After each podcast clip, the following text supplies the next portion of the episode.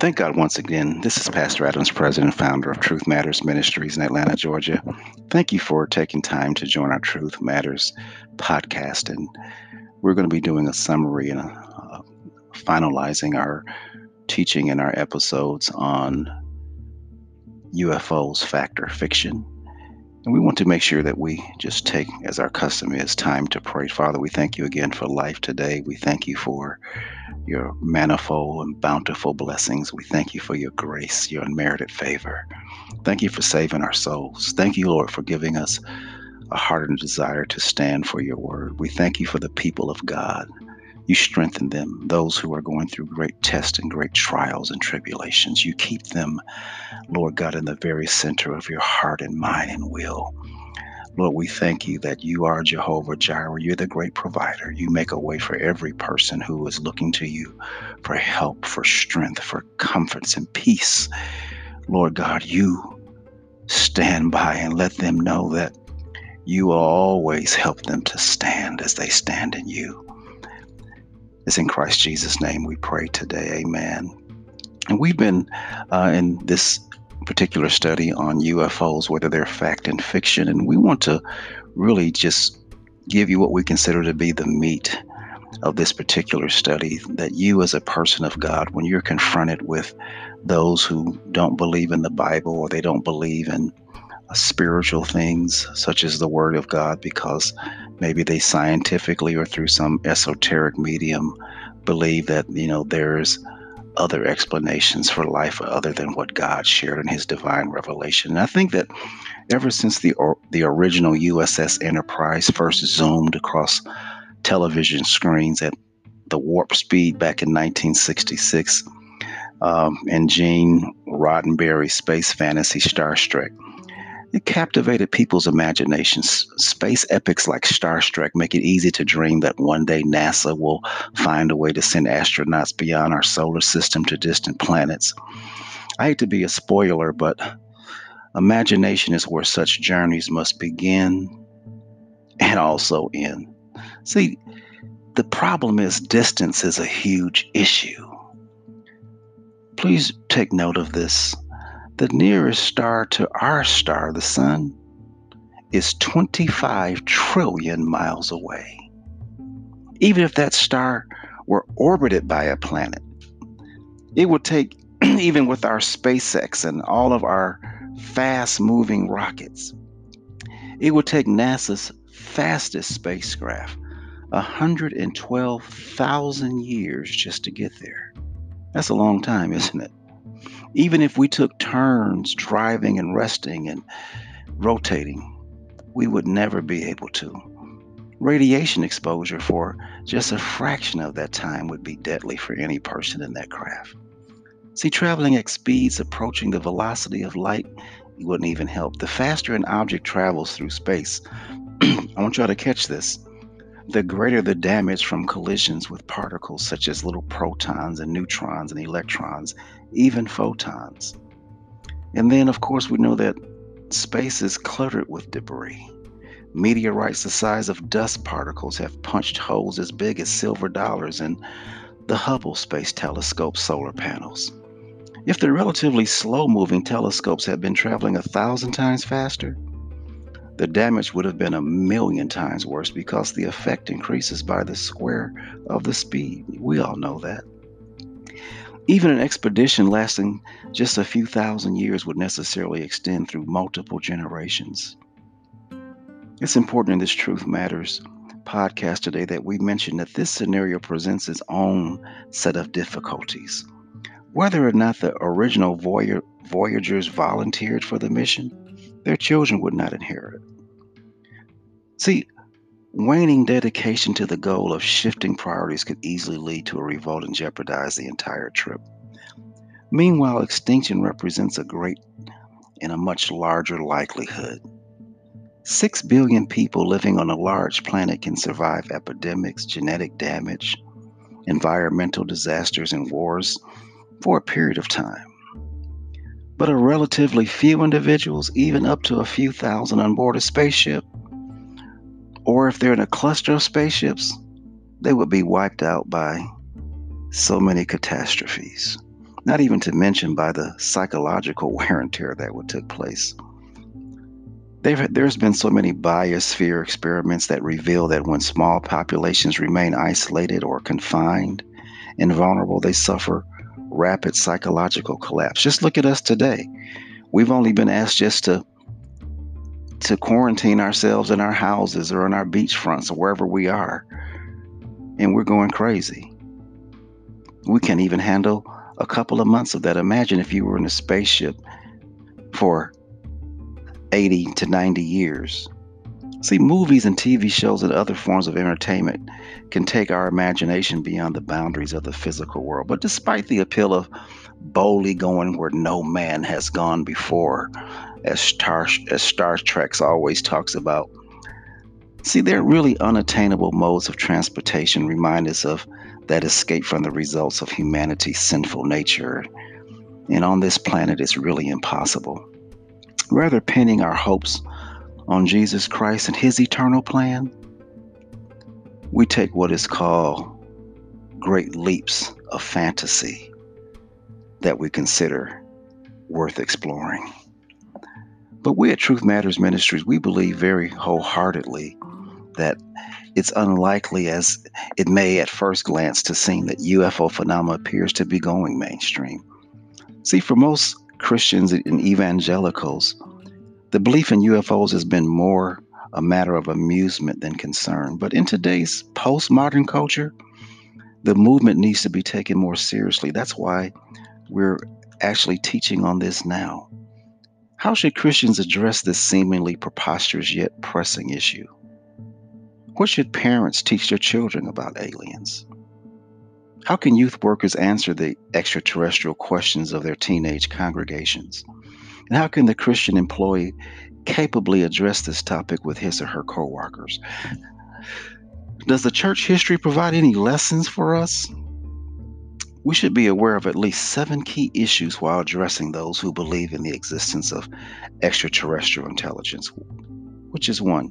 Here's the first one it's just not a fringe belief anymore. No matter how far our belief in extra extraterrestrials may seem to be for some people, the fact is that belief in their existence has become more widespread and in vogue.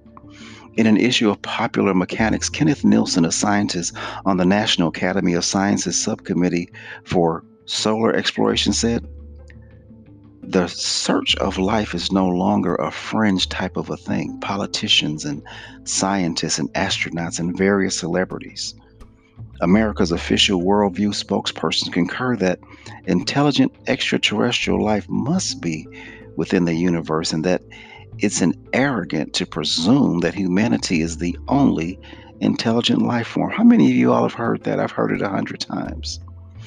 A survey by USA Today revealed that 61% of Americans say that they actually believe humans are not the only life form in the galaxy. Hmm, I think it's interesting. Another survey revealed that 6% of Americans claim to have actually seen a UFO firsthand. You need more proof that UFOlogy has permeated the American worldview? Well, consider the following. There's an American in the American Public uh, magazine, the USA Today. They did a survey that 43% of Americans believe UFOs are real astronaut Gordon Cooper, I believe, he said this. He says, I believe that these extraterrestrial vehicles and their crews are visiting this planet from other planets and are obviously more advanced than we are. He said, I also have occasion in 1951 to have two days of observation of many flights and many different UFOs of different sizes and flying in higher formation, generally from east of west over Europe. And even our former US President Jimmy Carter, he says, I don't laugh at people anymore when they say that they've seen UFOs. He says, because I've seen one myself. President Gerald Ford, while in Congress in 1966, he said, I have a firm belief that the American public deserves better explanation than thus far given by the Air Force. I strongly recommend that there be a committee investigation of the UFO phenomena. I think we owe it to people to establish the credibility regarding UFOs and to produce the greatest possible enlightenment on the subject. Barry Goldwater, who was a senator, he was on the Larry King show. He says, they asked of Barry Goldwater, Larry King asked him, Do you believe that the government is withholding information on UFOs? Goldwater said, Yes, I do. They definitely are. Our U.S. government, back in 1992, the government authorized funding for NASA's search of artificial radio signals generated by extraterrestrial civilizations. Congress terminated the program in 1993, but it is now operated privately and is known as SETI, the Search for Extraterrestrial Intelligence Institute. Late scientist Carl Sagan was perhaps one of the best known scientists to have expressed a belief in the possibility of extraterrestrial intelligence. In 1977, he was instrumental in the launching of the Voyager, Voyager spacecraft, which transport a gold-coated phonograph with recorded messages of music and sounds of the Earth in the hope that they'll be able to communicate with the existence of other beings. And then number two, people really are seeing things. And you know, I'm going to be very honest. I remember when I saw that what was called the Phoenix Lights incident on the evening back in 1997, hundreds of people in Arizona observed a very unusual formation of lights that was well documented by video and eyewitness accounts. The incident creating a flurry of speculation concerning the nature of the lights, with the most popular being that they was extraterrestrials. The Air Force even acknowledged that the occasion with the explanation that the lights are, are were actually flares. This was not the first time that such a report had received widespread attention. 50 years earlier, back in 1947, the term flying saucer entered the American lexicon when Ken Arnold reported seeing nine flying saucers near Mount Rainier in, in the state of Washington. He said they were traveling at speeds well beyond the capabilities of any conventional aircraft at the time.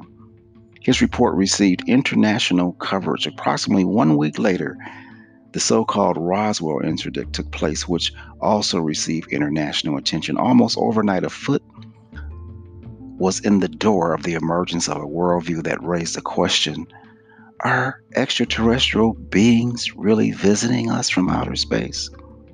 Now, prior to the Phoenix Lights incident, one of the best documented and recorded UFO events in history occurred on New Year's Day 1993 in Mexico City. In broad daylight, approximately 2 p.m., a vast number of Mexico City residents reported a silvery metallic object performing unusual aerial maneuvers above the many observers documented the occurrence with camcorders. Local television and radio shows also provided coverage of the event. The event even resulted in a minor traffic jam as drivers brought their vehicles to a stop to see the event that was taking place. Military and airline personnel, engineers, air traffic controllers, police, and people of all walks of life across the globe have made UFO reports. It is true that a significant number of reports are hoaxes and intentionally fraudulent, but the fact remains that credible people are witnessing events that they really can't explain. We at Truth Matters should, however, not conclude that because something is unidentifiable, that it has extra, extraterrestrial origins. Simply put, UFO does not equal extraterrestrial intelligence. It must be remembered that UFO is an abbreviation of unidentified flying object. Mark the word unidentified. And note that it is the term that the individual making the report ascribes to the flying object, which simply means that it's not identifiable to the observer. In most cases, with minimal research, the object turns out to be quite explainable. With others, it may be a rare event such as a satellite reentry. With a few, it is a result of a hoax or the vivid imagination of close encounter wannabes. And I think it's important that there is no hard evidence that suggests that there is really any extraterrestrial intelligence. To date, there is no, not none, not one nut, not one boat, not one spaceship, not one carcass or transmission to provide any overwhelming evidence and convincing proof that extraterrestrial intelligence exists. This is not to deny that credible people are seeing inexplainable or unexplainable aeronautical and cosmic incidents. It is noteworthy, however, that the vast majority of UFO reports are easily explainable. This may not be a sens- sensationalistic answer for which many people in our culture are looking for, but the facts remain that the overwhelming majority of UFO reports have earthly origins. For example, in 1947 to 1969, the United States Air Force officially studied UFOs under the name Project Blue Book. The project, headquartered in Wright Patterson Air Force Base in Ohio, was terminated in 17 December 1969. Of the 12,618 sightings reported, 917 or 94% were solved. The conclusions of the study were no UFO reported, investigated, and evaluated by the Air Force was ever a threat to our national security. Two, there was no evidence submitted to or discovered by the United States Air Force that sightings characterized as unidentified represented technological developments or principles beyond the range of modern scientific knowledge. And three, there was no evidence indicating that sightings categorized as unidentified were extraterrestrial vehicles. Well, does biblical revelation lead lens us or lead us to support ETI, the Bible does not refer to intelligent life on other planets. The focus of the Bible instead is on humanity's need for redemption. When Jesus commissioned the disciples to preach the good news, he directed them to spread the gospel to the uttermost parts of the earth, not to the uttermost regions of the galaxy or the universe. One doesn't have to read between the lines to understand that God has a great interest in people on earth, whereas we have no specific revelation demonstrating God's interest in intelligent life outside of earth. A dogmatic belief in extraterrestrial intelligence simply cannot be justified from Scripture. The focus of the ministry of Jesus Christ as well as the human race. The most famous verse in the New, Testament, probably John 3:16, "For God so loved the world, earth, that he gave his only begotten Son, that whosoever on earth believes in him should not perish, but have eternal life. It's true that the Greek word for world cosmos can also be translated as universe, but the claim that this verse validates the biblically proves that the existence of ET is not only a massive stretch, but also it's a violation of hermeneutical rules. First, the word cosmos is used in other places in the New Testament specifically to refer to humanity. Second, such an interpretation would be out of context with the entire Bible as the whole because its message is clearly focused on the human condition and his need for redemption. See, but we also must mention that proof of extraterrestrial intelligence it would not undermine Christianity even if extraterrestrials do exist. God is their creator too. According to Genesis 1 1, God created the heavens and earth and everything. For example, when he created angels, he didn't create just one type, but rather many different kinds. It shouldn't surprise Christians and or if any other life forms exist in the universe. We should learn from the what is called the the Copernican revolution and choose our battles wisely and avoid what we call dogmatism in scientific issues that are not clearly articulated in scripture. The bottom line for humanity is this. Nevertheless, is that we on earth are spiritually corrupted in need of a Savior for forgiveness and everlasting life that is available only through Jesus Christ, regardless of the existence of any extraterrestrial intelligence. But we also must mention that the UFO phenomena tends to have occult qualities. Due to paranormal, paranormal attributes of many UFO encounters, it can logically argue that some supernaturally devious activity exists within the UFO phenomena. Speaking generally, UFO abduction encounters are not pleasant and wholesome experiences. For the most part, they are nightmarish and events that often plague victim, victims for years, if not for the rest of their lives. This abduction encounters are obviously not the work of a benign, benevolent space brothers, false prophets, and aliens consistently proclaim a different gospel.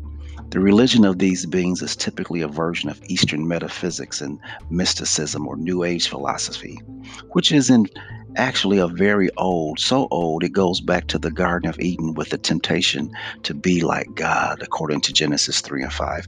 Paul warned the church in Galatia to be to beware of false teachings, regardless of how impressive the source might be. But even if we are an angel from heaven should come and preach any other gospel other than which we've already preached he says, let them be eternally condemned in Galatians 1 and 8. We have many numerous reports of contact with aliens, and yet none of them so far has acknowledged Jesus Christ as the Son of God. If you know of any, please write to me here at Truth Matters and let me know about it. They almost always sanction various Eastern and New Age groups instead of their official spokesperson. A significant percentage of all alleged con- conductees have admitted to being involved in some form of occult beliefs or practices. It is therefore reasonable to presume that in some of these cases, a spiritual dimension is within the UFO phenomena, and it is obviously outside the presence, activity, and authority of the Holy Spirit. And it's also worth mentioning that the UFO phenomena is really an indication that people are on a spiritual quest.